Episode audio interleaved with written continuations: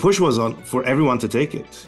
And they said, well, just take one dose. Like that was the sales pitch in the beginning. I think most people forget, right? And then they're like, well, it's actually a two dose vaccine, so you have to get your second dose. And it just, the goalposts kept shifting. And then they started talking about booster shots in, in the States and Canada, rolling it out in kids and every six months. And, and I knew that that was, that was the, I mean, that was complete insanity. And like they all lined up for the jabs. They were the first ones to line up for the jabs and they just all fell in line. No one was questioning, you know, doctors being taught not to question vaccines. And I think that was another key because they changed the definition of the vaccine. And they knew this from the beginning uh, because it was marketed as a vaccine. But if this had been treated as a drug, like this is a new drug. They knew that that no one would accept it if it was marketed that way. So medicine in a way is like the military. It's very hierarchical. The doctors that see patients are at the very bottom. Then you've got the heads of the departments, heads of the hospitals, doctors at the top of the universities and, and journals and so on, right? So it, it is a pyramid. So if the ones at the top are telling you it's fine, basically, you know, doctors will fall in line. This is Decentralized Radio. I'm Tristan. And I'm Ryan. The goal of this podcast is to help educate you on how to live your most optimal life. We will host industry expert guests to shed light on topics that matter. We are not gurus, rather, two individuals who have had to pave their own path to health and vitality, independent of the centralized systems that plague modern society. All right. Hello, everyone, and welcome back to another episode of Decentralized Radio. Today, we have Dr. William Makis on the line, a cancer researcher, oncologist, radiologist, to talk about COVID, the vaccines. This is going to be a really exciting episode. I'm so stoked for this. And Dr. Makis, thanks so much for coming on. How are you doing? Thank you for having me. I'm doing great. Thanks. Ryan is also here. Ryan, how are you doing? I'm good. It's a really surreal conversation we're going to have because I never thought that I would be having it four years ago.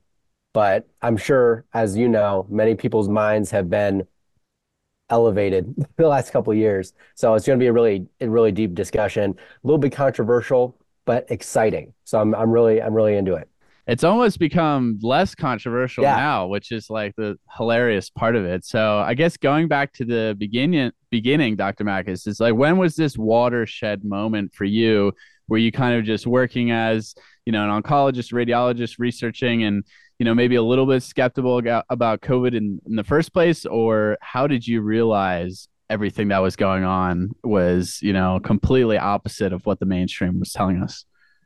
You know, I I I knew that there was a virus, you know, in China that was spreading, and I found it interesting that uh, John Hopkins had that counter, you know, that was all up and running and telling you how many cases and where they were, and and and you know, that was kind of fascinating that they had that up and running and where they were getting all that data. But okay, um, and then uh, it hit I remember it hit uh, Canada. Uh, it was about mid March of 2020, and you know I was looking at the you know case fatality information, and it didn't seem to be affecting young people um, really almost at all. Uh, so you know I wasn't panicked or I wasn't really worried about it.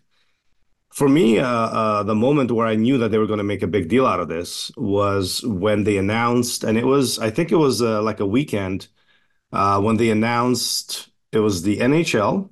So they were shutting down hockey. They, it was the NBA. It was the NFL. Um, it was all all the major uh, sports leagues were announcing that they were basically you know shutting down, canceling the rest of their seasons. Uh, and then I realized like, okay, they're going to make a huge deal out of this.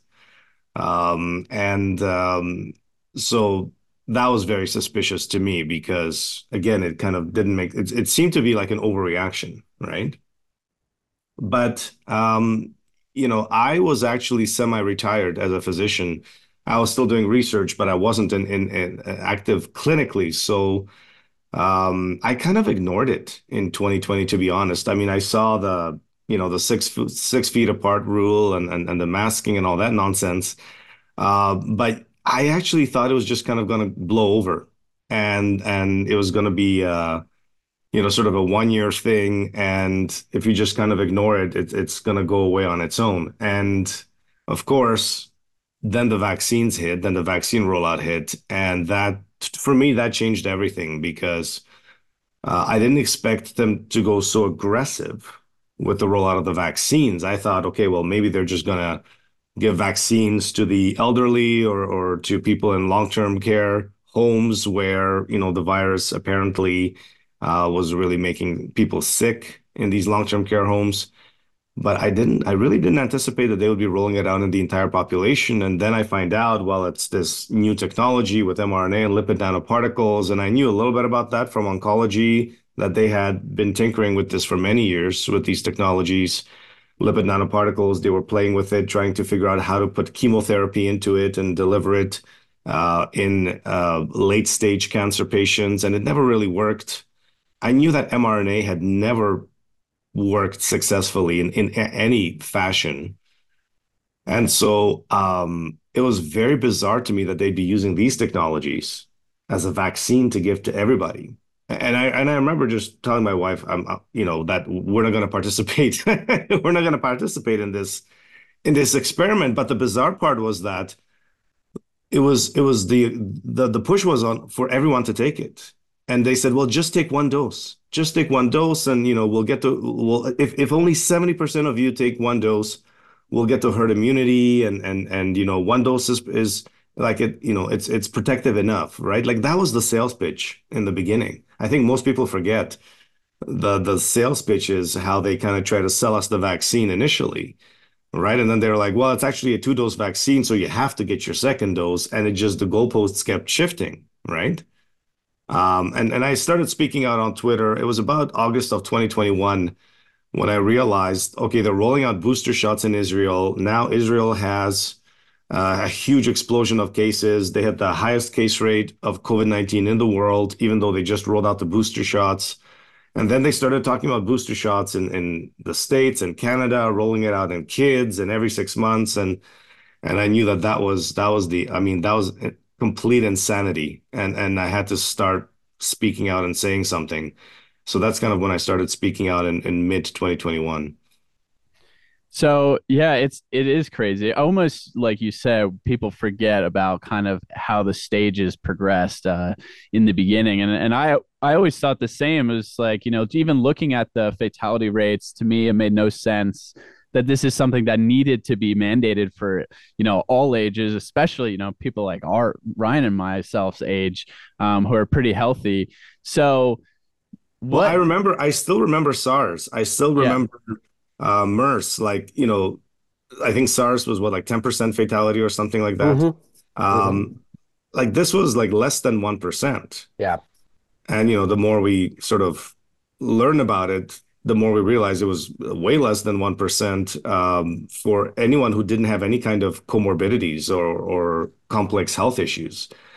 So they really overblew it. And, and now I think when you talk to people now, uh, the people who've been taking the vaccines, you know, every every six months and taking their boosters and, and they're still masking, um, they have such an overblown um, and overestimated um, uh, view of the virus, of the danger of the virus. They think like if you get this thing, it'll kill you, and so you better have your like six shots or seven shots and and uh, double masking, right? Because their perception of the risk of the virus is so warped, and I think a lot of the people who I guess still cling on to the propaganda.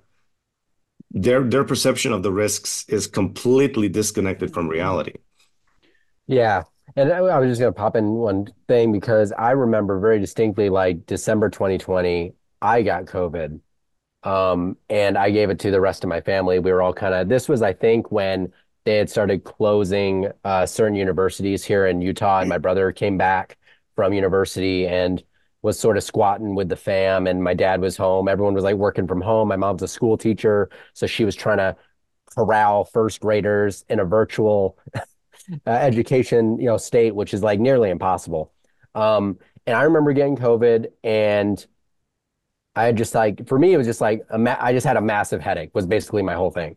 And then everyone else got it, but nobody else actually knew they had it until I tested for it because no one else had symptoms in my family. And my parents, or well, my dad does have comorbidities. He has high blood pressure, high cholesterol, those sort of things, just kind of standard standard American problems.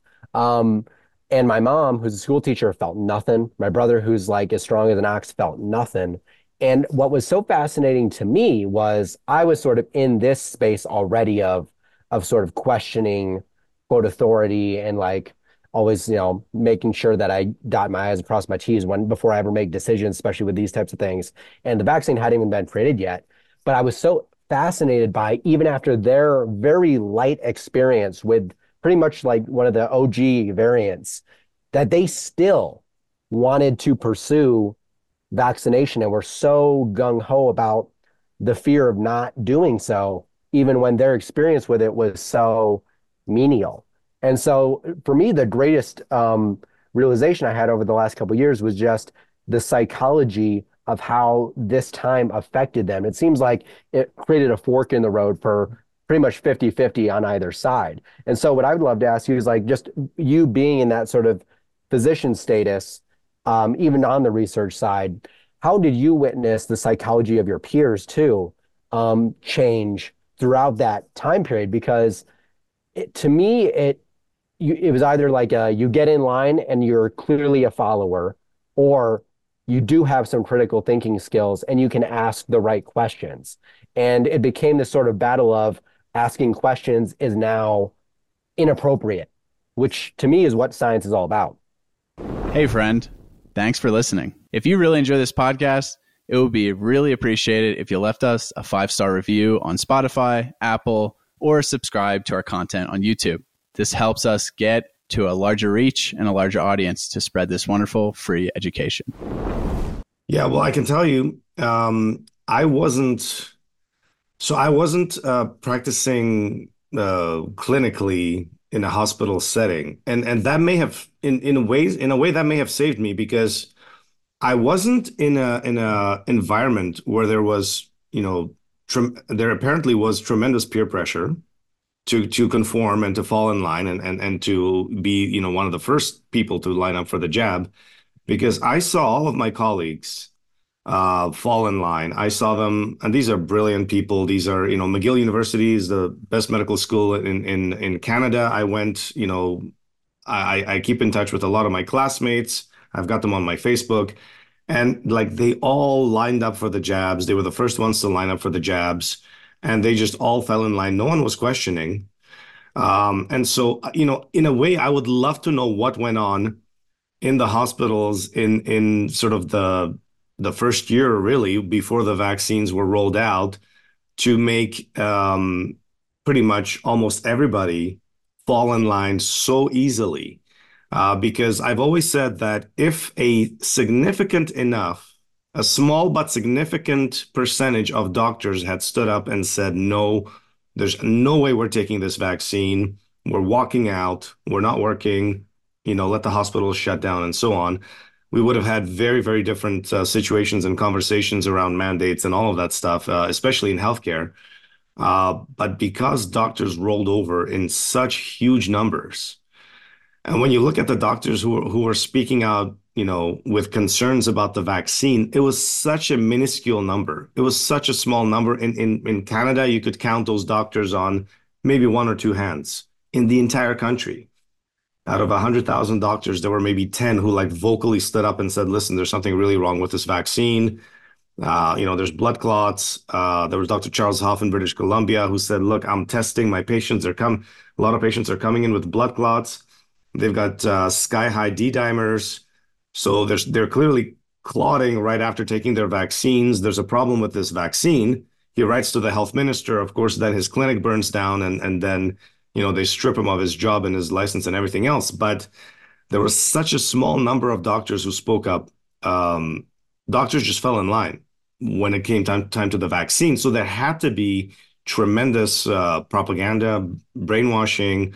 Uh, obviously, uh, what's what's interesting to me is that the medical associations seem to have been co-opted from day one, and there was there was no pushback from any of the medical associations, whether it was the pediatric associations or the obstetric associations.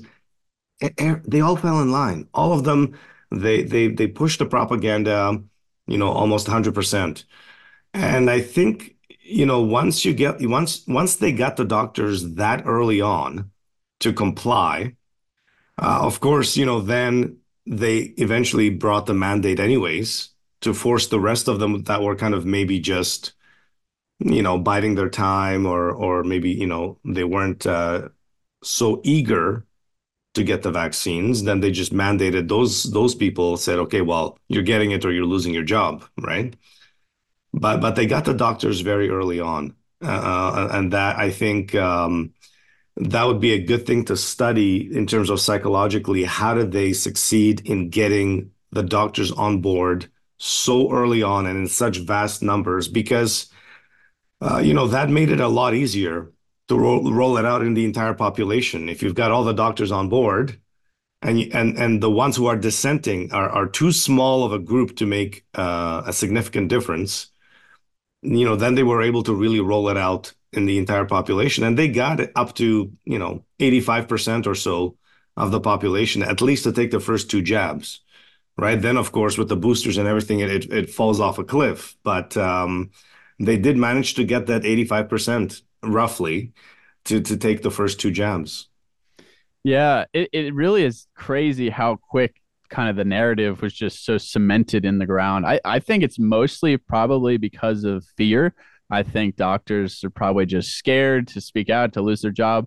There was even before, and maybe what I want to get into a little bit is, you know, before COVID, there was this fear of being labeled like an anti-vaxxer, right? Like in in general. So I think they used that as like a propaganda technique, and maybe they just didn't know. Um, it seems like you had kind of this background that mRNA lipid nanoparticles are, are kind of like a technology that you've you know heard of being used before but it never really worked i'm assuming most doctors are probably not as familiar and then they just group all of that together. So so maybe a good question is now getting into is like, you know, what is the the main differences between the COVID vaccines, the mRNA ones, the DNA ones, and then like, you know, traditional you could say vaccines that have been recommended for for decades. Well, I can tell you, um, you're right about the the part about the vaccines and and really, you know, doctors being taught not to question vaccines. And I think that was another key because they changed the definition of the vaccine. You know, what is a vaccine? They changed the definition. And and so if this had been and they knew this from the beginning uh, because it was marketed as a vaccine. But if this had been treated as a drug, like this is a new drug, uh, I'm not even going to go into like you know this is a, this is a new gene gene therapy or something like that because you know they knew that that no one would accept it if it was marketed that way. But doctors question drugs. we do, right? And, and and but if you label it a vaccine, then it's kind of like you don't question it, right? And I think for a lot of doctors, it was like, oh, it's a vaccine. You know, we're not questioning it. And especially if if all the medical associations said it's fine, it's safe, it's effective, what have you, like doctors didn't read the trials. You know, doctors didn't read the Pfizer trials or the, or the Moderna trials. They usually doctors, um, you know, usually take the path of least resistance. Uh, they're busy. Uh, you know, they're often busy with patients, uh, paperwork, what have you. Like they will not go get the original trials and look at it. And especially if you've got the biggest papers in the world, like the biggest journals in the world, like you know Nature and JAMA and Lancet. If you've got these papers telling you it's safe and effective, how in the world? Why? Why in the world would you even question if the biggest journals in the world are telling you it's safe? Your medical association is telling you it's safe. Uh, your licensing bodies are telling you it's safe. The ones that you know control your medical licenses. So medicine, in a way, is like the military. Uh, a lot of people don't realize it, but it's very hierarchical and so the doctors, usually the the doctors that see patients are at the very bottom. You know, the the doctors you've got then you've got the heads of the departments, heads of the hospitals, um, and, and, and you know doctors at the top of the universities and, and journals and so on, right? So it, it is a pyramid. So if the ones at the top are telling you it's fine, basically, you know, doctors will fall in line. So the ones who questioned um, like myself, like there there's something, you know, there's something different in our background that led us to question these things. And for example, you know, I come from a communist country, so I'm going to be questioning anything that's coming from the state. No, seriously, right? Like, like, like, like, there's nothing that the pol- politicians can tell me that I'm just going to take at face value. I, I, was curious on why your background was like fundamentally skeptical, because that you know it's, it's not common. So that that's great to know. Yeah, and you're gonna, but you're gonna find that with with uh, with a lot of people from the former uh, communist countries, like the mm-hmm. Eastern Bloc, uh, they just automatically have this distrust of of um, authority and, and and the state. So you're you're never gonna take something com- coming out of the politicians at face value. Whereas people born in Canada or people born in the United States, a lot of them will take things at face value and say, well, why would the, why would my politician be lying to me, right? Um, well, at, at, least in Canada, I think that there's even more more trust in the state than you know than in the United States. But but yeah, so that helps having that background uh, coming out of communism, um, and then you know, I, I I'm, I'm I think some of us who ended up questioning the narrative, we had unique circumstances. So, like I said, I wasn't practicing clinically. I had some you know background in oncology where I encountered mRNA, lipid nanoparticles. So, you know that that helped me but um, 99.9% of doctors, you know, didn't have that. They trusted, you know, uh, they trusted their superiors. Uh, they trusted the specialists. So the infectious disease specialists, again, they all fell in line, and they were the they were the experts in all of this, right? So yeah, unfortunately, yeah, ju- the doctors just fell in line just all across the board.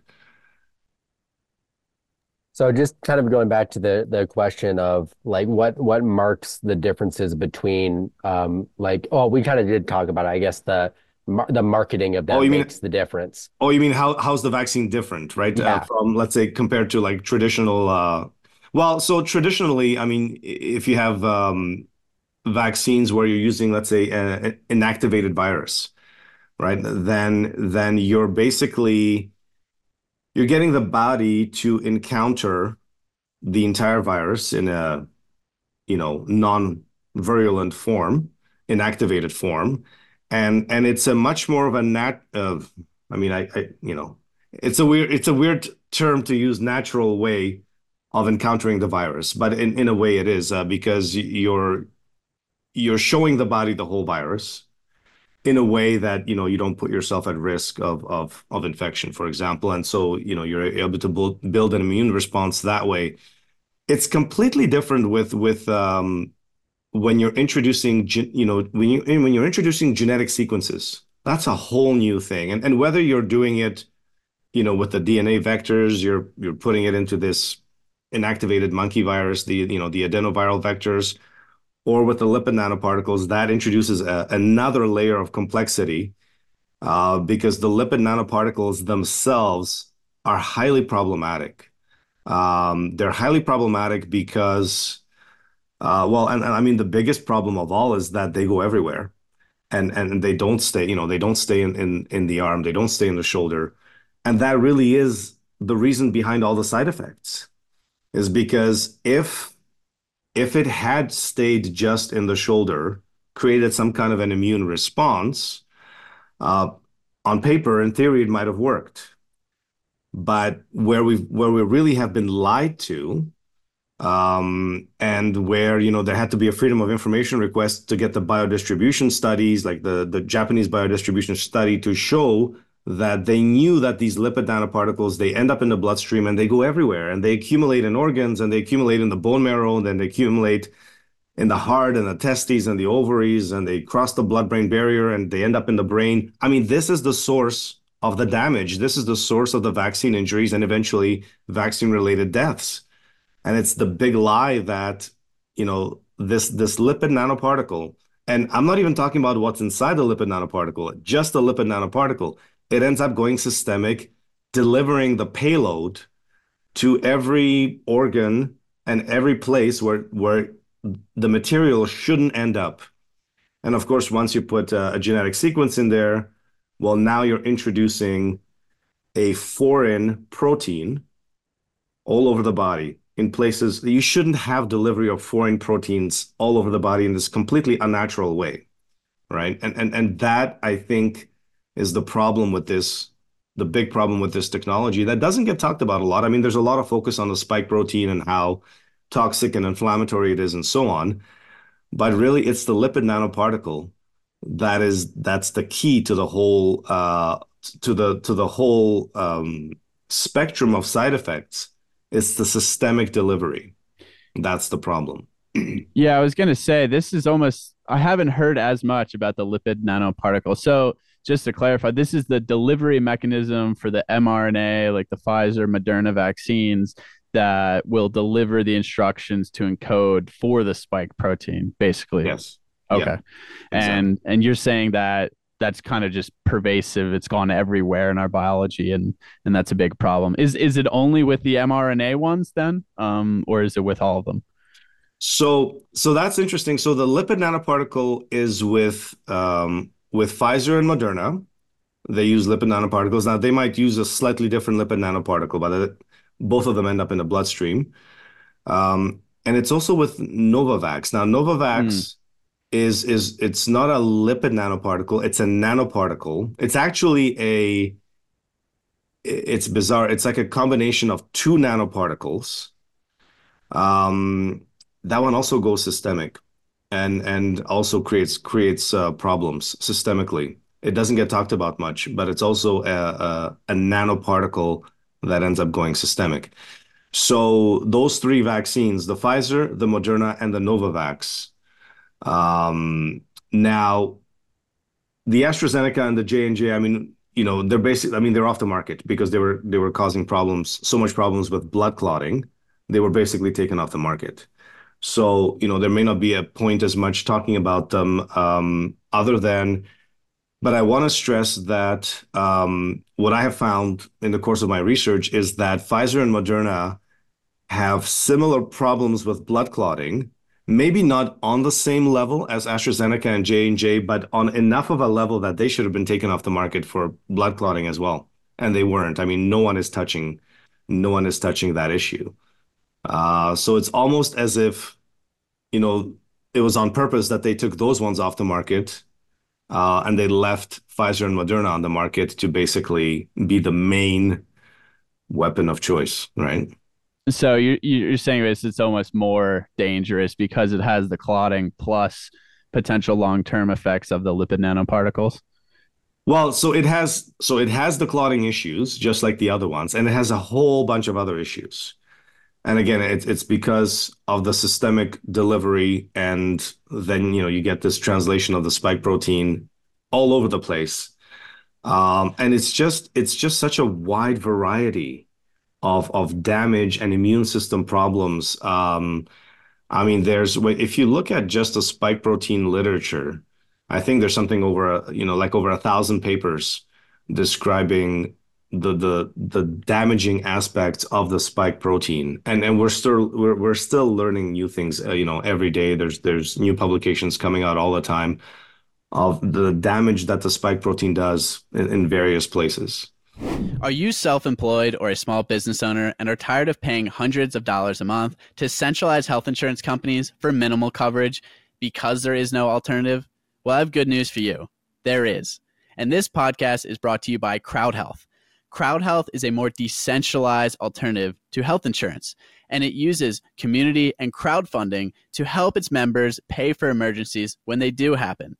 They incentivize and prioritize health and personal responsibility and share the thought that you should really only be using the centralized healthcare system when emergencies do happen. This is what I am on board with, and I have personally signed up for Crowd Health since I left the corporate engineering world and the medical benefits that come with it.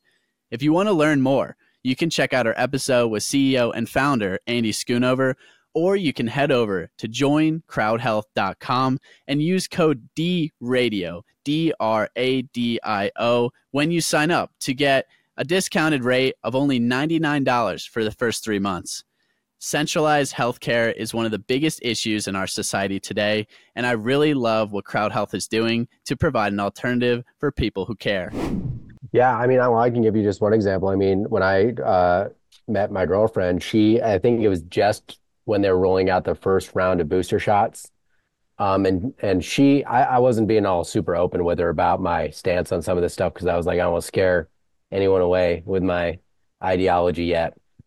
but um, but she got them, and she developed um a form of tachycardia, uh, sinus tachycardia, and it's it's been pretty terrible. And so the question I always had with it was because of these such varied issues, it makes it a perfect storm, but also it makes it sort of a perfect scenario for on on the conventional side because it's so systemic that it's like to trace it back other than looking at the data of just seeing more numbers of these issues happening you you wouldn't necessarily go to the doctor and then pinpoint the vaccine as the problem initially because like you said it isn't an isolated event the thing that makes it so frustrating to me is going into this you're messing you're sort of playing with fire you're playing with this stuff that we've been working on for decades but never really figured it out my thought immediately was like, well, how did we suddenly figure it out? You know what I mean? And so I, I this is all like just theory in my head, but it, it makes it super conflicting to me because it's like, how do we figure it out? And then also because it is so systemic, when you have a population that has a bunch of people with comorbidities, usually more than two, um, how does that affect them versus say someone like me that maybe doesn't. And there's no way they could have known that in such a short trial period. And also when they did the um like the emergency use, I think the way the emergency use works, and you can correct me on this if if I get this wrong, is that they have to prove that you, there's no efficacy of other drugs that exist currently to use it. So then they could get emergency use of of the jab. Is that correct? Because that's what I've like heard. Yeah, so I mean, I mean, there's a there's a number of questions, um, you know, you you've got in there. Yeah, uh, sorry, going off. That's okay, but but for example, um, you know, you bring up the point of of people who are healthy versus people who have comorbidities. Now, here the fascinating part is that, um, initially, you know, I was of the view, and this is at the very beginning, I was of the view that you know maybe if there was a protective effect, it might have the risk benefit might have benefited people who were at the highest risk of severe disease, uh, severe COVID-19, and this would have been people over 70 with comorbidities or younger people, especially with comorbidities, uh, if there was a protective effect at all, which I, at this point, I'm of the view that I don't know if there was any protective effect uh, of this thing. I mean, yeah, sure, you know, you know, they they do some measuring and they find some uh, antibodies, but when when you look at the data, at least you know, when some of the governments were releasing the data, like the Canadian governments or the Australian governments, you don't see a protective effect at all. Uh, what you see is over time is that you know there, there there's an initial drop in, in immunity within the first few weeks, and then it seems to the damage to the immune system kind of seems to build up over the following six to eight months, and at about six to eight months after your, your last shot these people are getting sick like with covid. They are two or three times more likely to get sick with covid than people who are unvaccinated for example right so you know that there's immune system damage going on because if the vaccine just didn't do anything then the double double vaccinated and unvaccinated would be doing the same they'd be getting infected at the same rate you know you shouldn't see a huge difference you shouldn't see a two or threefold uh, increase in the rate of the double vaccinated getting sick compared to the unvaccinated. So there's there's immune system damage. Now this immune system damage is probably for is for everybody. Is whether you're healthy, whether you, whether you had some comorbidities to begin with. So I'm I'm of the opinion that there there may not have been any benefit to these vaccines at all. And if you're if you already have some health problems, if you're dealing with some health problems to begin with, now you've basically just added a toxin that is probably making your underlying health conditions even worse. Uh, right. And so if you've had, and, and we hear this from people who've had autoimmune issues, but their autoimmune diseases like lupus or rheumatoid arthritis and so on, or diabetes, uh, thyroid problems, like they, they were under control and then they take a jab, they take a booster shot, and then suddenly their autoimmune disease is completely out of control. You know, there's their their skin problems are worse, their lupus is worse, their arthritis is worse. Uh, so it seems to worsen whatever you've had. Um, you know, it just you seem to go downhill health wise. So um, I think this thing is toxic for everybody. right? Whether whether you're healthy or whether you've had some uh, comorbidities or conditions to begin with, I think everyone gets hit. Now, you people get hit to various degrees because, of course, there's batch to batch variability, and that's another complication of this vaccine is that it isn't like like taking, uh, you know, a, a Tylenol uh, or an aspirin where it's like, okay, everyone gets the same drug because it's manufactured the same way, and you know the quality control is the same we end up with batches that seem to have different quantities of mRNA or concentrations of mRNA. Some of the mRNA is degraded, some of it isn't, maybe in higher concentrations than would be expected. So there's there's batch to batch variability. So everyone gets hit in a different way, which which makes it even more complicated to trace the side effects back to the vaccine. But I think I think everyone got hit. Uh, I think I think this has been detrimental to everyone who took the vaccine. And, you know, if you were lucky and maybe you even got a saline shot, or maybe you got a shot that had the mRNA was degraded, or there was too low of a concentration to make a difference, then maybe you got lucky.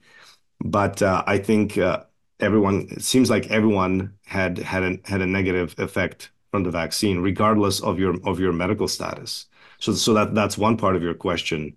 Um, I don't know if you want to just repeat the, the, the other parts of your question. Uh, first, uh, I just want to quickly yeah. say, Ryan. Um, yeah, I just noticed that exactly because my well, I read about the batch variability, and I kind of wanted to just, you know, it seems like you just the more you took, like if you took two jabs, that's worse than one. If you took four boosters, obviously that's worse than two.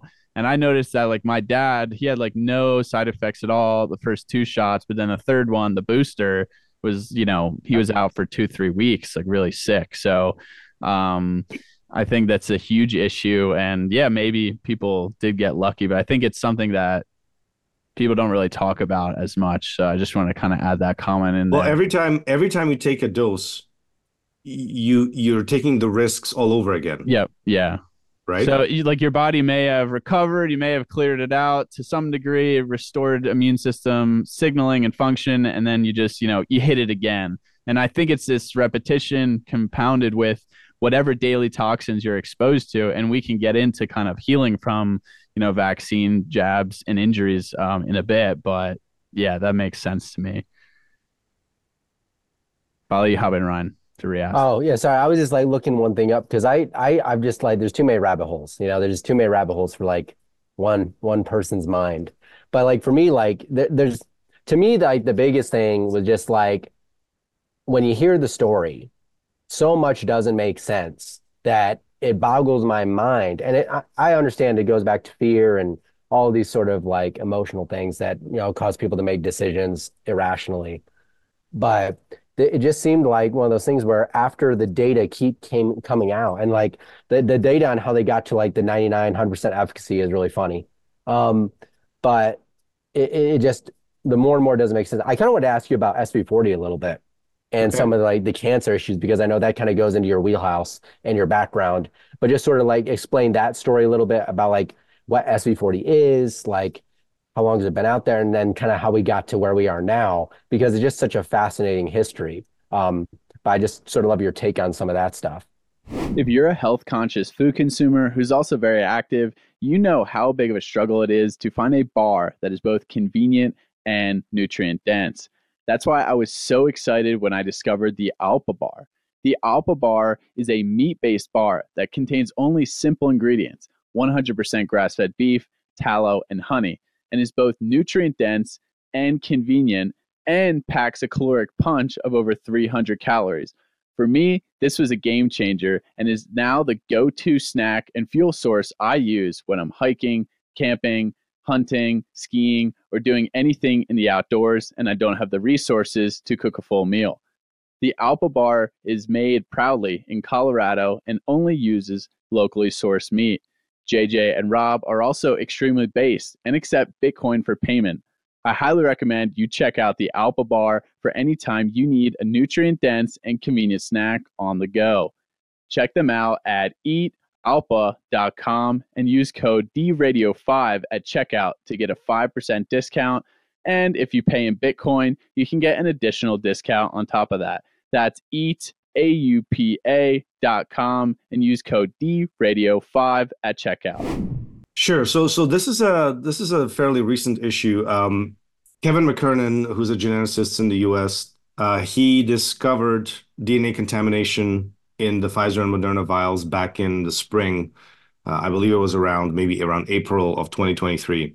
Before that, we really didn't know anything about this issue of DNA contamination. He and he discovered it by accident.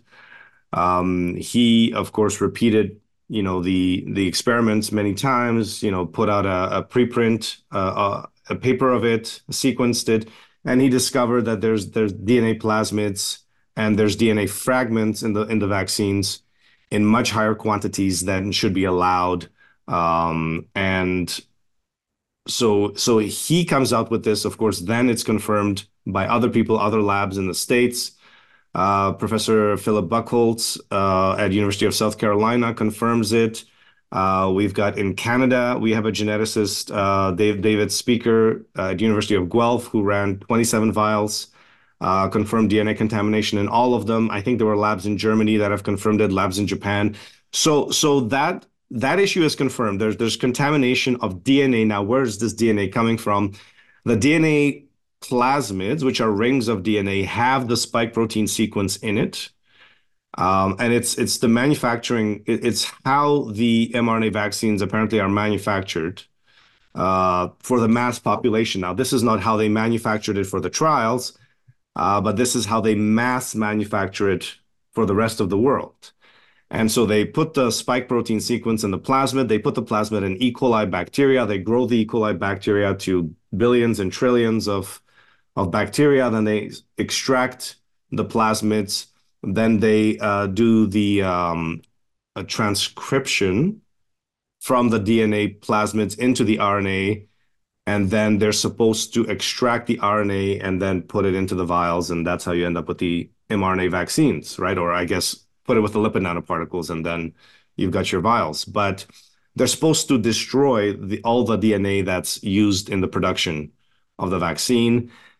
And apparently they didn't. Um, or maybe they tried and it failed. I don't know. It, it's it's there's some fascinating things coming out because I've I've spoken to uh, David Speicher about this.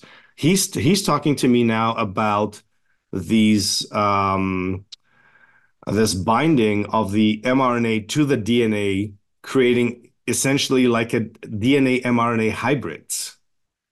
And so that apparently, when you've got these hybrids forming, um, you can't even cleave the DNA. You can't even get rid of the DNA because the enzyme can't even access it.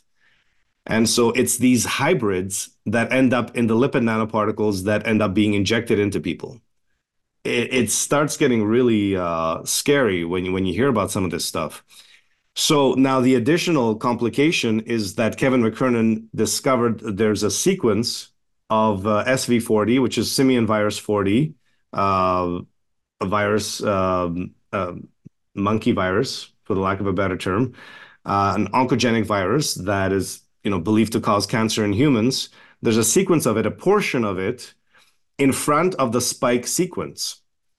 And this is only in the Pfizer vials. So the question is, what is what? Why is it there? What is it doing there? Of course, Pfizer has has never addressed this, and uh, I believe the regulatory agencies like Health Canada and the European uh, regulatory agency they've come out and they said, oh well, you know, Pfizer didn't tell us about this DNA contamination or the SV40 sequence, but we looked at it and it's fine. Don't worry about it. It's not a big deal. Uh, it doesn't cause any problems clinically. Of course, they have no nothing to back that up. But um, so now there's there's concern that a the DNA is much easier to integrate into our DNA than reverse transcribing from the mRNA back to DNA. That's a more complicated process. So it's much more likely for this DNA contamination to integrate into our DNA. And once you have integration events, that's when you're talking about cancer because that's when you're when you're knocking out genes, you're knocking out potentially tumor tumor suppressor genes, um, depending where the integration takes place, um, and you potentially get cancer. Now that part has yet to be proven, uh, so they still have to prove that there's integration events that took place, and then that may have led to cancer. But I think that's that's coming. That's that'll probably be proven in the next few months. So, yes, it's one of the potential mechanisms of how cancer may be arising in people who've been vaccinated. Now, the caution I want to draw there uh, and about this whole DNA plasmid issue and this whole contamination issue, the caution is this. Um, in some ways, this actually plays into Big Pharma's hands. Because if you're blaming all the problems on DNA contamination, well, one day they could come out and say, oh, you know what, we've changed our process. Now there's no more DNA contamination. And you know that the mRNA platform was always amazing and great to begin with. So we'll just continue on as we always have. We just cleaned up a little bit of the contamination and now everything is hunky dory. And, you know, now we're producing uh, hundreds of millions of doses of mRNA vaccines and go get vaccinated, right? Uh, so in a way, it, it does play into big pharma's hands to blame everything on the DNA contamination. We just don't know. It may be a factor in some of the injuries and cancers and deaths, but we don't know to what degree. But what I'm starting to see is that there's a co opting of the narrative where certain forces seem to want to manipulate the narrative around this whole DNA contamination thing to say, oh, well, it causes all the problems. And then so, you know, then Big Pharma can step in and say, oh, well, we fixed that issue because we've changed our manufacturing process and now there's no more DNA contamination. And the platform was always amazing to begin with because you've got Elon Musk saying that he loves the mRNA platform, right? And even Philip Buckhaults, who who confirmed the DNA contamination, he said mRNA mRNA platform is great. Uh, this DNA contamination is obviously a huge problem, uh, but the underlying technology is wonderful. So I think we have to be very careful when it comes to this issue because I think it's a narrative that can be very easily co-opted and very easily turned against us um, especially if you blame everything on this DNA contamination. And they know that that there's no way around it. First, they try to ignore it, and but with so many labs confirming that yes, the DNA contamination is there, like the cat's out of the bag or the genie's out of the bottle. You can't put that genie back in. Right. So the next best thing you can do is co-opt the narrative and then shape the narrative to benefit big pharma, which I think is what's happening right now. Yeah, that's something I thought of immediately when you're, you know, kind of stating you don't know if this was by accident or, you know, done on purpose. It's almost like they could blame manufacturing for being rushed to get it out into the market so fast and like, oh, we were trying to like save everyone, and you know, there. And guess what? It's we're we're in made. election year, right? Yeah. So isn't it convenient that in a, in an election year in the United States, now they can come out and say, well, you know, that Trump, uh, he rushed us uh, into production, and it's his fault that there's DNA contamination in these vials because of whatever, you know. Uh, we were rushed to do this step or this step differently, but uh, so it's all Trump's fault. But now we can fix it, and you know, like, like this can be co-opted politically as well. Yeah, and then there could be a new whether it's vaccine, drug, gene therapy that heals from the damages of the original COVID vaccine that you know I everyone's you, recommended to take now. So I was I was reading a paper and and uh, the paper basically said that there are about 500 there are about 500 mRNA vaccines that are in some uh, stage of development uh, development, sorry, development, yeah, in the pipeline, whether it's phase one, phase two, or phase three, 500 different mRNA vaccines. This is between Pfizer and Moderna. You know, maybe there'll be uh, other companies that'll jump in, but they've gone all in on this technology. They're not giving it up. And this is like they've made several hundred billion dollars on the first round.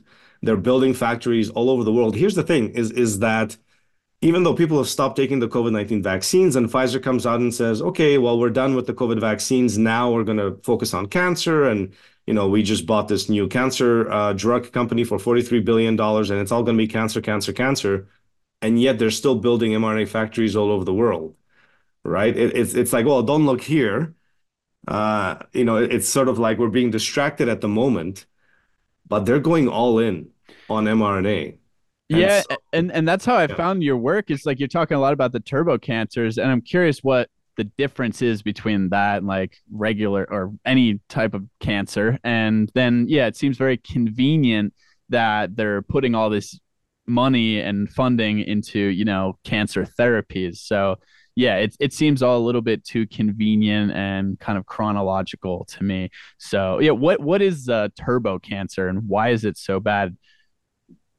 So so turbo cancer is a term that arose about I'd say maybe a year, year and a half ago. Um, I don't know who gets the credit. Uh, there were a few doctors early on who kind of mentioned the term here and there. Uh, and, and eventually it just caught on because it's it's the simplest way to explain the behavior of cancers that are arising in people who've had COVID vaccines. And I'm going to focus specifically, I think this is a problem with mRNA vaccines. Um, I've seen a you know the occasional bizarre cancer in someone who's just had AstraZeneca or J and J, but this real like 99.9% of these bizarre cases are in people who've had either Pfizer or Moderna, which is where when you start thinking about the potential causes, if SV40 was only discovered in Pfizer and it's not present in the Moderna vaccines, but Moderna vaccines, I can tell you, are causing turbo cancers. So SV40 may not be an explanation certainly not for all of these, you know, turbo cancers. So turbo cancer describes a very aggressive form of a cancer that arises in someone who's had either Pfizer or Moderna COVID vaccines. These cancers grow very rapidly. Uh, they can the tumors can grow to very large sizes, although they don't have to, but but sometimes they grow to very very large sizes. And and what's I, I think one of the key features of, of, of, the turbo cancers is they present late. They present either at stage three or, or stage four, usually stage four. And what's, I mean, I think, I think they present in, in, in people of all ages, but what's shocking is that they present in young people at stage four. And this is where certain types of cancers you just don't expect. You know, I've seen a 19 year old presenting with stage four breast cancer. You never expect that, right? Uh, or pancreatic cancer or colon cancer or lung cancer. It's hitting young people, and it's hitting young people in their late teens, you know, early 20s. Um, a lot of these people, uh, kids, teenagers, young adults, you know, they were forced to take the vaccines either by university mandates uh, or just uh, you know pressure in high schools to play sports. For example, like I can tell you in Canada, you you could not play sports if you were 12 years and up, you couldn't play hockey. You couldn't step into a hockey arena unless you had your your vaccine uh, card or you know your vaccine passport. You've had your vaccines, uh, so they forced the vaccines on kids. Uh, they obviously all the universities had vaccine mandates of one one form or another, even though they've slowly backed off the mandates because there's there's been a lot of university and college kids dropping dead, dying suddenly. Uh, and then when one or two of those happen, then of course it gets to the uh, university administrators and they're like, oh, we're going to be legally liable. We better back off the mandates. That happened in Canada. And, and we had a university, Western University in London, Ontario, that mandated booster shots. And they were so proud of it. And they're like, we're the first university in Canada and we're mandating booster shots. And then they had two of their university kids drop dead, die suddenly, age 20 and 21 and then a few days later they back off and they're like oh we consulted our experts. We're not mandating these things anymore. They know. They know that these things are killing their own uh, their own students right? So you see these these highly aggressive cancers in these young people people in their you know 20s 30s and so on. They grow very rapidly. They present at stage 4 and then those young people usually you know previously healthy they go for treatment and they go on chemo and the chemo doesn't work um, or they'll have surgery and the surgeon thinks like he got all the all the tumor tissue out and then they find out no actually it's it's spread uh, all over the place right? So it, it has a very aggressive spread to multiple locations. It goes metastatic very quickly.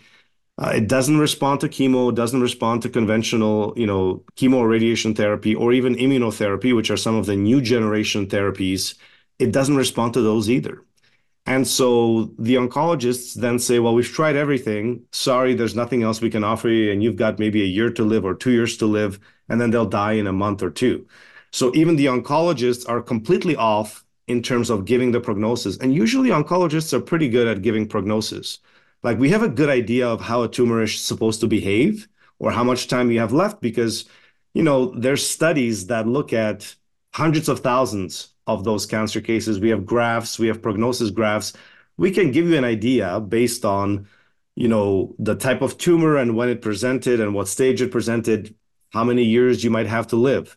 And they're off every time. They're completely off. Uh, the cancers are killing them much more quickly than the oncologists expect. So it's a brand. I see it as a brand new phenomenon specific to mRNA vaccines. Uh, maybe it's a it's the spike protein damaging the immune system. So maybe if the AstraZeneca and the J and J stayed on the market, we might see more cancers from those vaccines. But because they're off the market, and then people mix and match vaccines anyways, now it's very hard to tell, right? Because in Canada, for example, we had a whole bunch of people who took AstraZeneca vaccines and then they tell them, oh, you want to travel? Well, we don't recognize AstraZeneca. Now you have to take two extra Pfizer shots. Seriously. So people were mixing and matching vaccines and they got a couple of AstraZenecas and then they got some Pfizers and Moderna. And now they get cancer. Well, good luck figuring out which, which vaccine gave you the cancer because you've mixed two or three of them, right? Uh, which I think was the, the whole point of, of mixing and matching, that, that you could never trace back anything. Um, but it really seems to be a problem with mRNA vaccines. Uh, it's a brand new phenomenon. No one knows the exact underlying mechanism. I think it'll end up being um, some kind of a very severe immune system damage that destroys the cancer surveillance that your body normally has. Uh, and then the the cancer just it just grows because it has nothing stopping it. It's it's your immune system is always either killing cancer cells or even if you do develop cancer, your immune system is still dealing with that tumor. But if you don't have that immune protection, then the, then the cancer just grows like wildfire. And these people do extremely poorly. They they often die. On average, I'd say six to 12 months after diagnosis is when most people with turbo cancer die. It's usually within six to 12 months.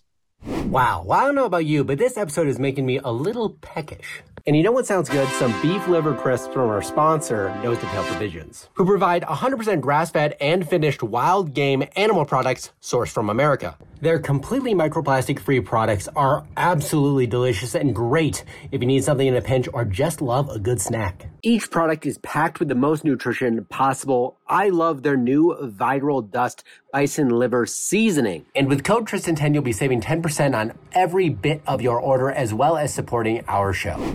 Yeah, I mean it's terrifying just looking into this from from what I've seen and I know this is all very grim, but you just think about everything that people have, you know, put into their bodies, right? Like we're talking about multifaceted problems and, you know, damage going on in our biology. And like you said, if people are mixing and matching, they're getting the whole kitchen sink. But I do want to kind of talk about things that people can do because there is things that you can do. And Ryan and I, we interview a lot of health experts. We research a ton on our own. And it also draw me to your page as well, your pinned tweet talks about autophagy through multi-day fasting and we know as well the importance of you know autophagy cell cleanup apoptosis things like that so is that for you like the number one recommendation for how people can maybe avoid or greatly reduce the risk of side effects turbo cancers from getting multiple jabs is multi-day fasting and then maybe anything else that you would uh, recommend? Sure. So you know I always um, I always recommend a proactive approach because this thing is I think the vast majority of people in the same way that they overestimate the risk of getting infected with COVID-19 and, and being hospitalized and dying, they underestimate the risk from the COVID vaccine. And I and I think I, and I honestly think that you have to treat the vaccine as a poison. Um, and even even being exposed through shedding, some people really struggle uh, with with shedding as well. And and there's reports of people, ha- you know, women having bleeding uh, due to shedding, people having blood clots from shedding. Right now, there's even been some suggestion of some people developing cancers because of shedding, because they've been around, they're constantly around vaccinated individuals. Uh, that they develop a bizarre cancer. So, now. so is that that's the exposure indirectly, I guess. That's the indirect exposure, which exactly. is a whole another this is, crazy. This is this is actually what Pfizer confirms in their uh, approval documents. Um, Pfizer actually tells us, yes, our product sheds, except they don't call it shedding. They call it uh, environmental exposure uh, through inhalation or skin skin contact. And and they say it in their documents, like like like shedding was seen as this great conspiracy theory by right wing, you know, lunatics. Like it literally is in Pfizer's own own documents, approval documents. It just they call it differently, right? It, it's uh, exposure and either through inhalation or, or skin contact through bodily fluids, right? Uh, but, but I mean that's a separate topic, and and hopefully the you know if there are cancers happening from that, I'm hoping that that it's a very very rare, it's a very rare event because that adds a whole you know layer of problems that that we don't need. Frankly, I mean we have big enough problems with the vaccine injury itself, right? But I always say you got to be proactive and treat this as a poison. And and the longer you ignore this poison, the more damage it does in your body, the more likely you are to end up with very serious complications because it seems that, and Dr. Peter McCullough talks about this a lot as well, is that we're now seeing long-term effects from these vaccines. People have stopped taking booster shots. I mean, the the uptake of the last booster shot is maybe 10%, roughly 10%, 12%, maybe 15, you know, it'll probably top out at about 15%. Uh, so 85 to 90% of people are not taking booster shots, but we're seeing, we're still seeing blood clots. Like people are still coming down with pulmonary emboli, they're collapsing and their lungs are full of blood clots. Like, like it's still happening. People are still coming down with myocarditis, pericarditis, uh, heart arrhythmias. Uh, Ryan, you just mentioned, uh, you know, you were mentioning arrhythmias. Like arrhythmias are yeah. very common. Uh, people having, you know, these these bizarre um, heart rhythm problems, right? Um, autoimmune diseases, neurological problems, all kinds of neurological problems. It's still happening. And then, of course, the cancers. So, and this is in people who haven't taken a booster shot in the last six months. Maybe their last dose was 12 months ago or a year and a half ago. They're still coming down with these problems. So, there's a long term uh, damage that's happening to the vaccinated. So, you got to be proactive. You can't just sit back and wait for that heart attack, right? Or wait until you collapse while you're running uh, and then find out that you know your lungs are full of blood clots or what have you. So the proactive approach, I always start with the fasting because it's the easiest thing uh, that you can do. Well, maybe not the easiest thing if you're fasting for three days. I've done it. It's doable. It's not the easiest thing. Um, but it's certainly something that you can do. Uh, you don't need you need you don't need to have money. You don't need to uh, buy supplements.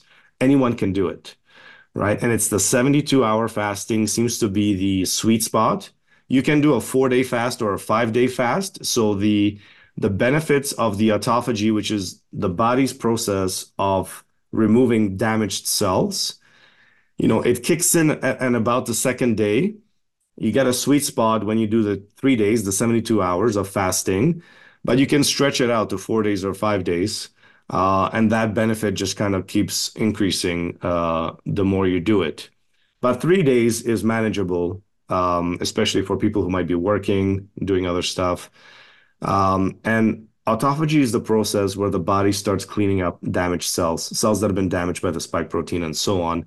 Uh, it also stimulates production of stem cells.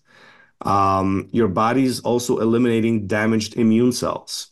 And this is something that very few people talk about. Dr. Paul Marik talks about this, uh, but very few doctors talk about this, is that if if your immune system has been damaged by the vaccines and and you know there's many ways that the vaccines damage the immune system but you end up with completely dysfunctional t cells for example. And it's kind of like you you end up having aids. And so you're seeing all these like five six times vaccinated people posting oh i got covid again i got covid again. They keep getting reinfected because their immune system is shot.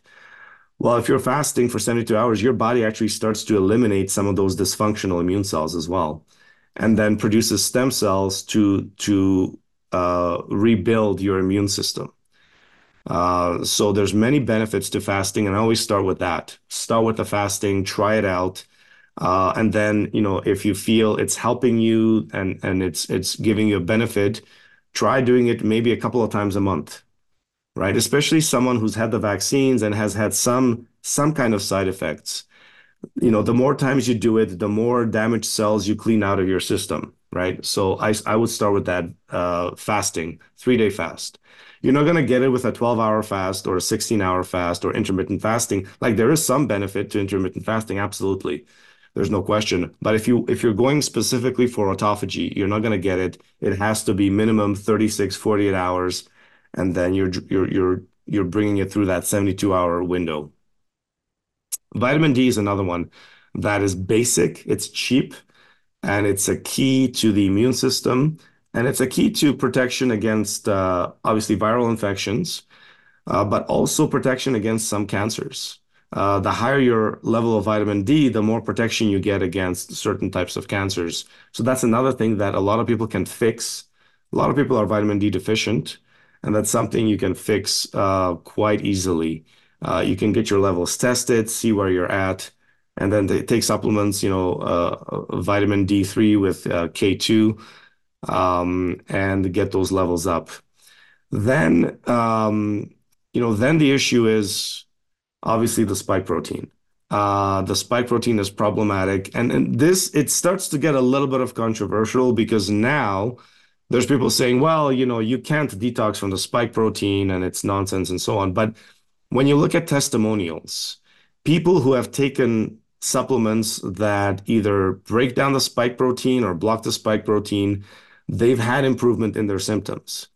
It's just different things work for different people. So I don't like to say, well, here's a spike detox protocol and this is what you take.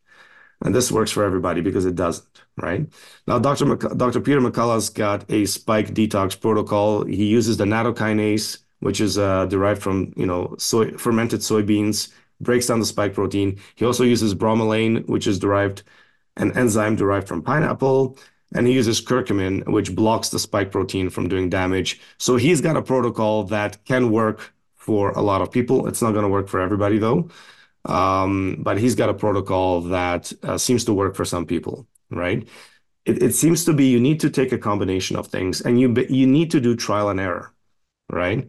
So you've got the enzymes that break down the spike protein, the nattokinase, the bromelain, there's serrapeptase and lumbrokinase, which people have tried as well with some success. Then you've got the things that block the spike protein, and that's the ivermectin. So a lot of people have success with ivermectin. Um, things like quercetin, uh, black seed or Nigella sativa is the uh, another name for it. Dandelion root, uh, Artemisia annua, um, NAC N-acetylcysteine. It's also a powerful antioxidant that some people take. You know, vitamin C is another antioxidant that sort of cleans up some of the spike damage.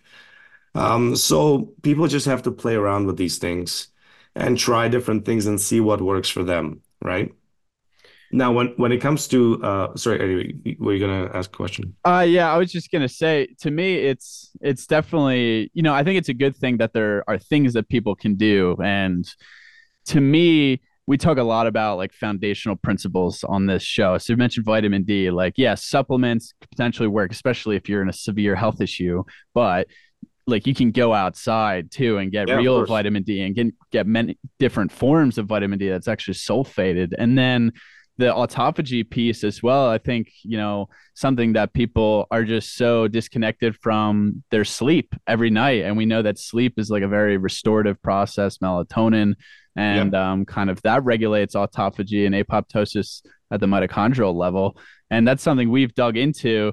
And I think really the the problem I has it, have is there's so many people that and they could be 25, they could be 20, they could be 30, and then they get hit with you know the jab, but their foundational lifestyle was so poor. This was just what really, really put them over the edge. I mean, obviously it's it's terrible and it's causing all these issues, but I think to just give like a light of hope for people, like if you address your health at the foundational level you have like a very strong chance of being able to deal with whatever you know you got you did to your body i mean the body's ability to innately heal. And that's what you're saying. It's like yeah x supplement could help for some person and x could help for y. But really like our body can heal itself if we if we give it the chance. And that's why i love the multi-day fast. And there's actually a bunch of papers talking about like mitochondrial dysfunction and myocarditis and the spike proteins that i've read about. And i know that's like a hub for immune system signaling. So th- that's just what we love to preach is kind of if, if you address health at a foundational level like you got a really great chance. And, you know, we have this great ability to heal if you just tap into it. Yeah, you're absolutely right. And, and, and yeah, I mean, that that's 100% correct. Um, and I should have actually said, you know, diet, maybe even at, at the outset. I mean, diet is big as well. And especially, you know, when you're looking at, well, risks of cancer, uh, eliminating sugar out of your diet and, elim- eliminating, you know, seed oils. Uh, you know, I think the closer you can get to a ketogenic diet, probably the better. Um, you know, I don't know, I don't know that much about like a carnivore, like a pure carnivore diet and things like that. You know, I'm not as well versed in in in those kinds of things, but I know that trying to, you know, if, if you can eliminate a lot of the the toxic elements of the diet as much as you can, uh, you, you're you're putting all the odds in your favor if you're doing these things. Um, you know, like you said, sunshine, diet, uh, melatonin is another one that um, I think is really good. It helps the immune system. It actually stimulates uh, production of of T, uh, cytotoxic T cells as well. Uh, it also, I think, resets your your natural rhythms, or at least tries to reset your sort of natural rhythms. Um, and it has some protective effect um, against cancer as well. Uh, some people are using melatonin in high doses actually to to treat cancer uh, as well. So so there's that component to it too. Um, all of these things, you know, you're, you're putting all these things um, in in your favor. Uh, now, exercise, I would say, is also important. However, the problem with exercise, if where someone who's been vaccinated, is the issue of the heart, right? If your if your heart's been damaged or if your heart's been hit, and you you go and you start doing intense uh, intense exercise, you're running the risk of uh, potentially a, a, cardiac arrhythmia or, or or or even a cardiac arrest right? And and so uh, that is a complicated piece where I actually would would say be careful with exercise. Um, if you can, maybe have some kind of a cardiac workup done, just to see that there isn't anything obvious. Uh, you know, maybe some obvious scarring or or or what have you. Um, but people people who are getting hit, especially with these uh, died suddenly, with this died suddenly phenomenon, it's people who are athletic, and it's not necessarily athletes. I mean, we know about we know the issue about the athletes collapsing, right? But it's it's it's people, you know, teachers, engineers, what have you, who like to run marathons, who like to do triathlons, who you know they do personal they're personal trainers on the side like people who are athletic um, they're getting hit very hard uh, with cardiac issues uh, they're dying in their sleep or they're collapsing when when they're doing some high intensity exercise. And I've done, you know, I've done a lot of review of of sudden deaths uh, in in in men uh, of men and women, you know, in their 20s and 30s, even 40s as well. Um, and it really seems to be running is extremely dangerous. Uh, running soccer for whatever reason, so- soccer seems to be by far the most dangerous activity you can do if you've been vaccinated and of course, you know, the triathlons and so on. And and where they're also getting hit is when they're doing some kind of training. So when when you join the police, for example, and you're doing some kind of police training or you're doing military training or you're doing drills as a firefighter, uh, they're dying after these uh, after these exercises. So that is one dangerous element where I would say, you know, exercise usually, you know, fantastic. Obviously, you want to do a lot of exercise, but if you've been vaccinated, there's a dangerous element there with the, with the heart that you have to be cautious about. Yeah, no, I totally agree with that. That's something that I've thought about. I mean, I've had I've had like a actually I've had like a family member to like have blood clotting issues, or like one of them actually did have a stroke uh, recently. Um, and so it's like a huge concern. That's where like having the other elements I think is super important. Like even simple things like adding a red light device to your routine and just like giving some mitochondrial stimulation with with that is great. Or just like getting out if you can, and just kind of like letting the body do its thing. That's where I think autophagy comes in really handy for like those people because they can do that without needing to really exert effort. You know what I mean? It's just mentally difficult, especially in the beginning. But I, I think you get sick enough, you get sick and tired of being sick and tired, and you really you can do amazing things. And I've seen very profound changes in people over the years of just like just meeting new people and talking to people like Tristan and stuff like that. So kind of interesting. You got obviously this message is, you know, a little more well accepted now, but you know, in the in the interim, it was not exactly hot uh, in, in mainstream, and you actually got banned uh, on on Twitter for for a hot minute there. How has been like spreading the message and with issues of free speech around this? I think about Canada specifically, but even here in the U.S., like it's clear that it's happening. How has been getting the message out there? How's it evolved, and and how do you continue to push that forward? How's it going? Well, 2023 has been, uh, for me, it's been a transformative year because I was banned off social media uh, for almost all of 2022. Um, I got banned in March of 2022 for raising concerns about vaccinating kids 5 to 11 years old. I mean, to me, you know, vaccinating kids was crossing the line. And but I saw there was no pushback uh, for vaccinating kids 12 to 18, and that kind of shocked me. But I thought, okay, well, you know, what are you going to do?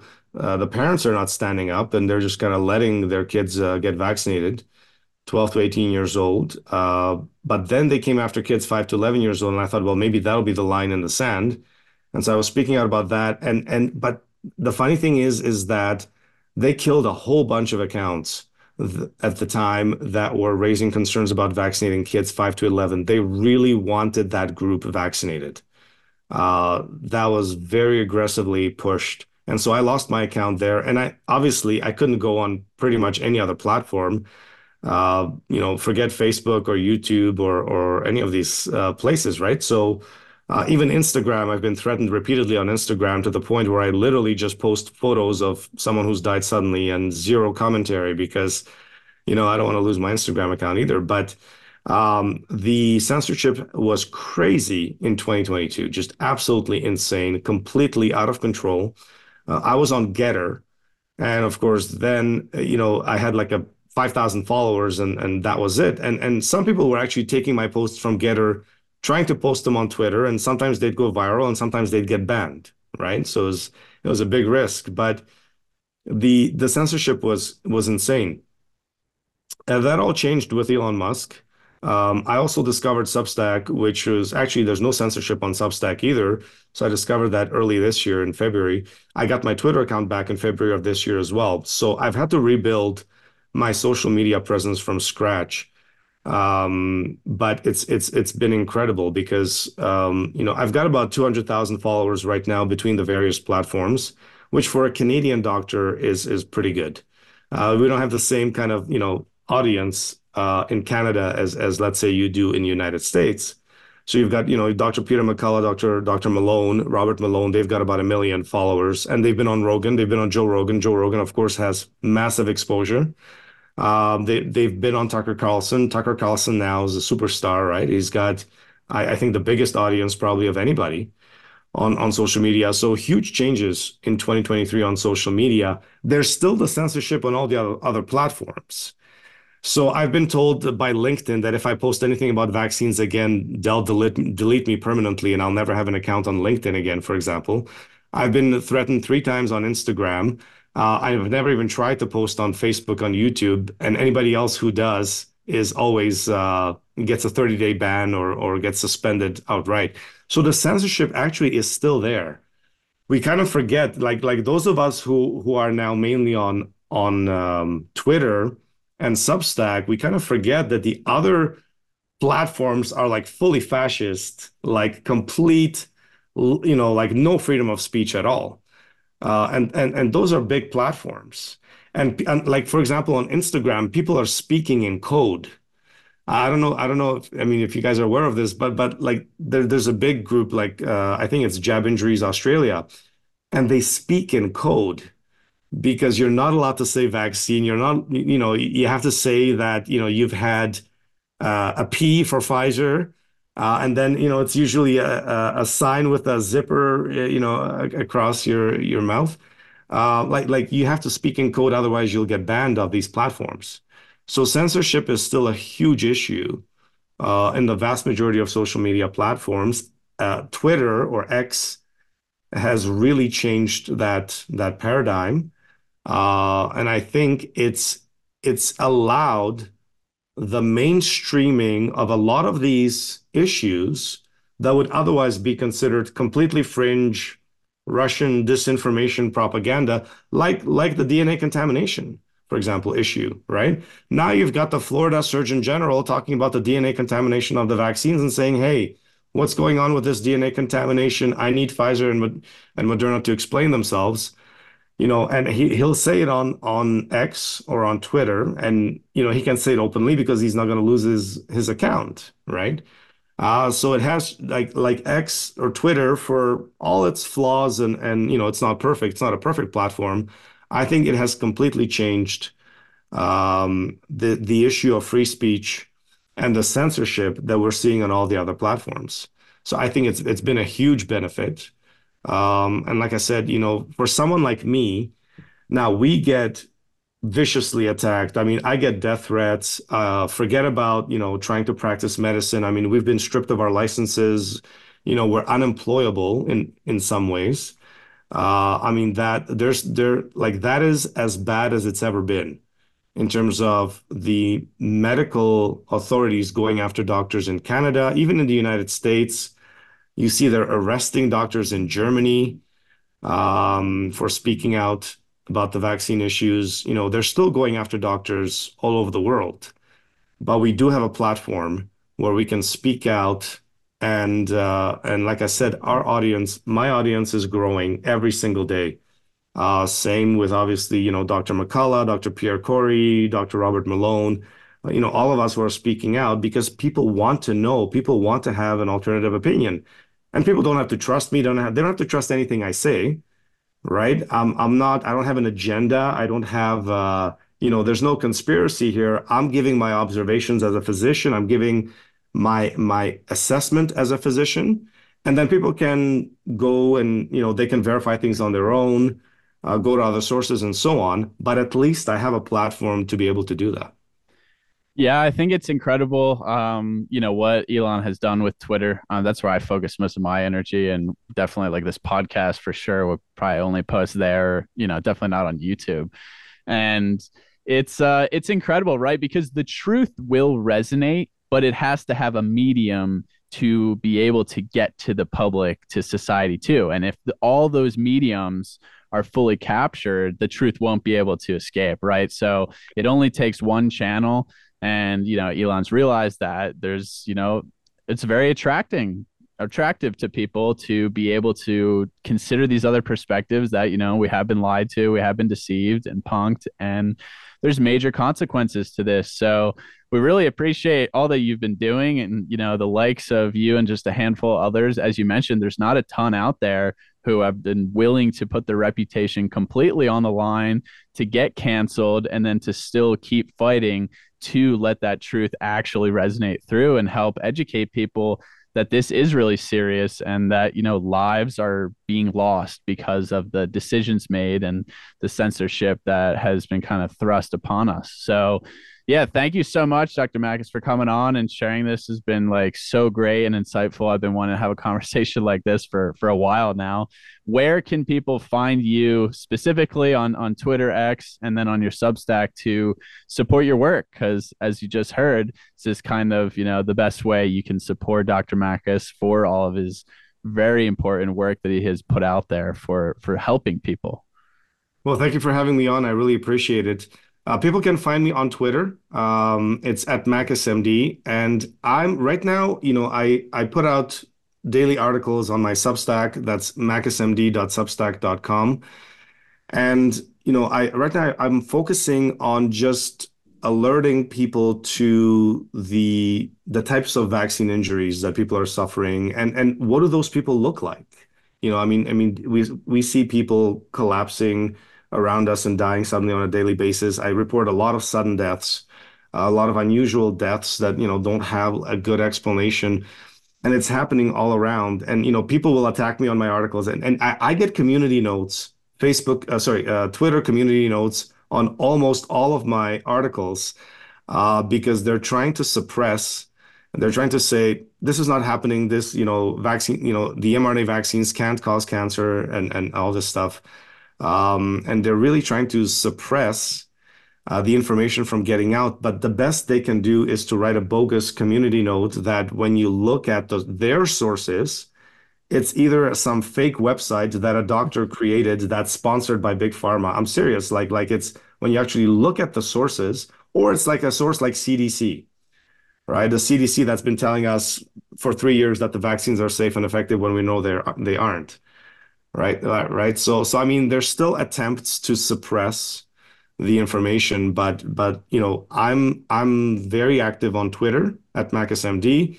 I'm very active on Substack, uh, makismd.substack.com. And I also post uh, Diet Suddenlies on Instagram, WMakisMD. People can find me on Instagram there if they prefer that medium. Uh, so you know, I'm I'm trying to be as active as I can be and just get as much information out there. One thing I wanted to mention was that um, you know people will say that I'm making all of this up, or that I'm just making this up because uh, I don't know I want to push an agenda or make money or what have you. And the thing is, is that, you know, whenever I post a phenomenon that I see happening around me, if I was making things up, you don't last on, on social media with, with, you know, with international attention.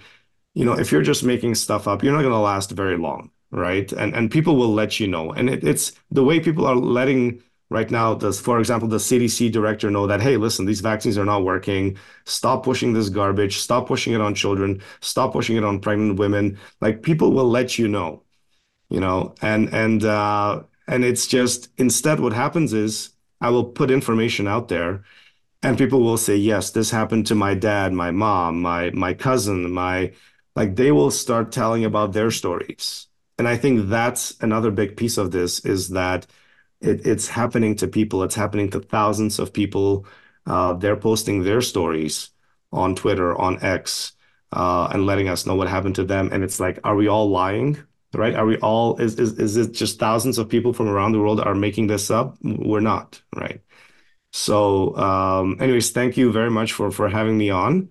And um, yeah, just just real quick, I yeah, thanks. I wanted to just really quick because that is so important, and it was kind of my like you know sniff test was like for covid like i didn't know anybody who died of covid like at all. So i was like hmm it must not be that bad. But then the vaccine injury is like there's yeah so many and maybe the last just quick thing here is what's really undeniable is the excess mortality data right? And i've seen you post about that. It's like what 30 to 50% in in some areas. So is that to you like the best way to tell people that this is a real problem because you know this data is kind of undebatable?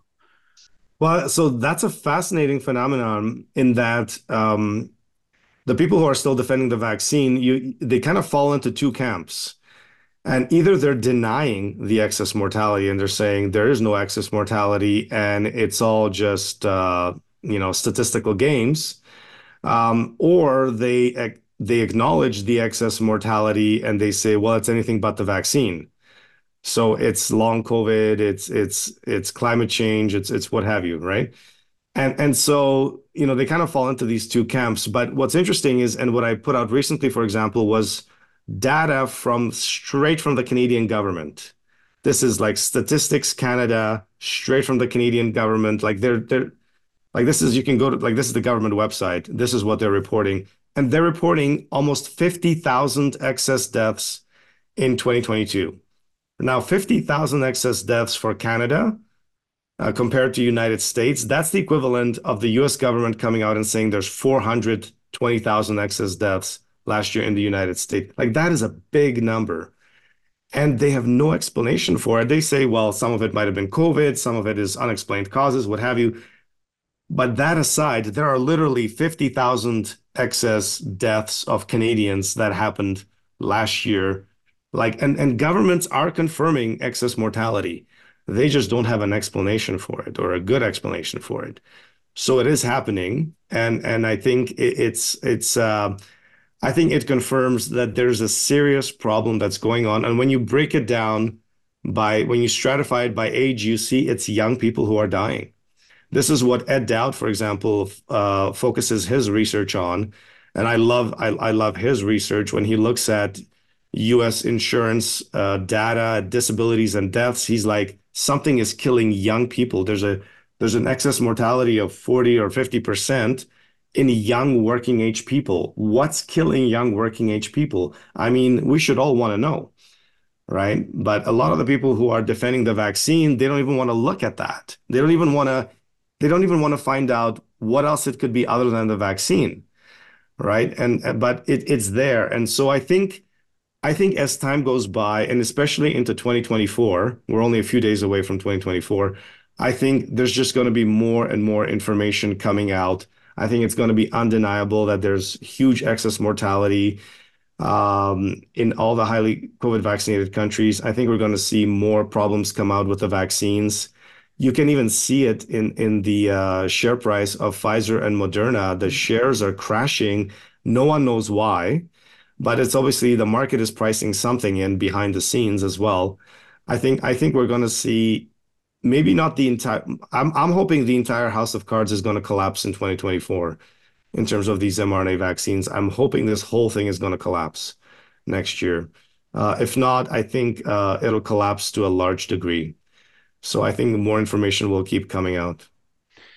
Uh, yeah, I hope so too. I mean, and that's ever more the reason for folks to take control of their health. You know, opt out of this system. Like, don't be reliant. Don't have yourself in a position where you can get backed into a corner like start thinking about these things now even if you kind of got stuck in the first round you know things might they're going to happen again and you can just be better prepared now so thanks so much dr makis it's been a pleasure and yeah we'll definitely stay in touch and let you know when we get this out there thank you very much all righty we'll see you next time all right. We just had an epic chat with Dr. Makis on COVID vaccines, everything. And we're just going to spend maybe 10, 15 minutes here to quickly debrief because this is a pretty heavy topic and an important one. But I'm just going to start out, Ryan. I think everything he shared, it's like, you know, it's really scary especially because I have a lot of loved ones and friends and family that got like Pfizer and Moderna but I definitely learned a ton. And, you know, it's almost showing how important it is to take control of your health. Like right now, it's more important than ever before in human history to just be on top of your shit in regards to health. 100%. I mean, we've said it on the podcast multiple times, but even over the last three years, just do minus the vaccination thing or not, just from the situation of COVID, I think the ideas around creating like systemic health and the idea of like decentralization and not being reliant on medical system is pretty much on everyone's minds. Like even I, I, I reference like people that I'm close to that aren't necessarily into some of the modalities that we talk about on the show. Even they are beginning to think, man, like maybe I need to get some Bitcoin. Like maybe the maybe the fiat currency is going to crash and stuff like that. And people are they're expanding what their horizon has been in the past. And I think that is valuable. And actually, if anything, I think this discussion was almost um, it, there was a lot of negative uh, vibe, but it was a positive informational boost because I think what it gives is just an awareness. And that's all at the end of the day, like you need, like I can't make decisions for anyone listening, but they can make decisions based on what they've heard and they shouldn't they should have taken away that like there's actually a lot you can do yeah i mean there's so much and we didn't even really get into that but it's kind of like everything that we talk about on the yeah. show and, and that's why i kind of dove into the mitochondrial function and that's the papers i've read on the spike proteins but then just talking about immune system functioning in general and you see it makes sense right like the heart the heart's the most mitochondrial rich tissue, the most energy demanding tissue, pretty much. Uh, obviously, the brain as well is going to be heavily impacted there. And that's why you're seeing these, you know, heart attacks and extreme inflammation of the myocardium, the myocarditis. And to me, it's like, you really need to make this a priority, right? And and the things he mentioned as well, you know, obviously a little bit supplement heavy, but you know, he probably hasn't gone down the circadian biology rabbit yeah. holes, even though he mentioned that but you know getting outside getting that full spectrum sunlight the vitamin d obviously it's winter time right now so you can do you know embracing seasonality. And i've kind of just done research on how like you know embracing winter and you getting higher melatonin levels so that sleep is so important um, to restore cellular function clean up all the damage. And you know even if you got jabbed two years ago but your health hasn't been like you know top tier you know start taking a priority first approach in terms of doing the right things so you can heal. Like our body, our bodies are so resilient, but we just yeah. have all this other junk in the way and we don't live that connected lifestyle. So I really think, I mean, I'm this has motivated me. I've been overdue for kind of like a 3 to 4 day fast, but I'm going to try and convince everybody in my family to do one as well because it's so easy. I mean, it's not mentally easy, but it's so easy. Like it literally costs zero dollars. It'll save you money for three days. It won't be the most enjoyable thing, but it's so worth it. And if you, if you can do a three day fast, maybe twice in the next three months, you could really be making a difference in terms of potential negative health outcomes from getting multiple jabs. I think, and then coupling that with you know regular sunlight, uh, prioritizing sleep I mean, I, I don't think it's a problem then. Like, if you ask my honest opinion, I think some people overhype the vaccine injuries. Yeah. But it's only in the the context. Like, it's only in the context of dysfunctional health overall. Yeah, I mean that that was sort of like one overarching point that I think you actually made in the podcast was about and, and, it was a thought that I had had, and a reason I think you can't look at the distribution of the vaccine evenly amongst people because if you look at I mean, yes, it sort of came out that like, yes, it's causing damage for everybody, but the extent is different because clearly I didn't get sinus tachycardia, but my girl, well, I actually didn't get the vaccine, but my point is, my, the, but my girlfriend if you got, did, I think you would have a better out, a far better outcome and yeah, less likelihood. But, but and, and that's the thing is like it goes back to how were you living before you got it? Like everyone, that's the problem with mainstream. Even I, I call it mainstream functional medicine, is that everyone looks at what's the boogeyman when really the boogeyman was probably just the last domino. It wasn't just the mold. It wasn't just the vaccine. It wasn't just the XYZ because all these other things weren't happening that probably yeah. led to making that even worse. Now, are they important? Yeah. But that's why I think it's not just about like doing the vaccine injury protocol or whatever you want to call it. It's about kind of taking into account all the other things. And I want people to realize too, once you get over the hump, it's never about being the person you were before because the person you were before got you fucked. You don't want to be that person ever again. So it's about making these things sort of second nature. I actually wanted to ask you though, because we did talk about three day fasting. We didn't really talk about how you go about three day fasting. So oh, I was yeah, going to say, if you were going to go into a three day fast, how do you approach that, prepare for it, and how do you go through it without wanting to kill yourself? for some yeah people. well first what you said is extremely important right? Like you can heal in the same environment that you got sick in and we've talked about that at length. We talk about you know that doesn't mean you need to move um, but it need you need to change things. You need to be deliberate about health. You have to be deliberate about health, especially if you got multiple vaccinations or quote unquote drug therapies, as they really should be called. And it's really important as well to just be honest with yourself. And you know there are a lot of things that you can do. But in terms of the fasting component, yeah. Uh, well, right now I'm like hyper ketogenic, um, being in winter metabolism. So I think that's you know, a good way to go about it. I think a lot of people can struggle burning fat for fuel in general because they eat way too many carbs. They're in mm-hmm. constant mm-hmm. summer metabolism. So, since it's wintertime in the northern hemisphere, I'd almost recommend you do like a ketogenic diet anyway. Maybe you don't want to completely cut carbs, but maybe tapering carbs for a good bit leading up to a fast is a good idea, I think, and maybe kind of like slowly easing into it. And then, yeah, um, you know, it's a water fast, so you want to make sure that you're drinking high quality water during the fast. To be honest, if it's very intimidating for you to do a 72 hour fast, do a 36 hour first and then, you know, a few weeks later do a 72 hour fast. I mean, I I used to do 24 to 36 hour fast like pretty regularly. And then I made the jump last year to doing a couple 72 hour plus 80 hour fasts and just having that experience was really helpful. But really, the most important thing, to be honest, when you fast is yeah, you get high quality water in that's mineralized, and it's more so breaking the fast is is important, right? So you Oh, don't, you know, on hour 72, you don't want to just like eat Don't eat uh, don't eat three ribeyes like one of my clients. That doesn't that Yeah. doesn't help. like don't eat a bunch of food to break your fast because your digestion will be absolutely terrible and yeah that will be causing a lot of uh, kind of disruption to to your your stomach and your bowels.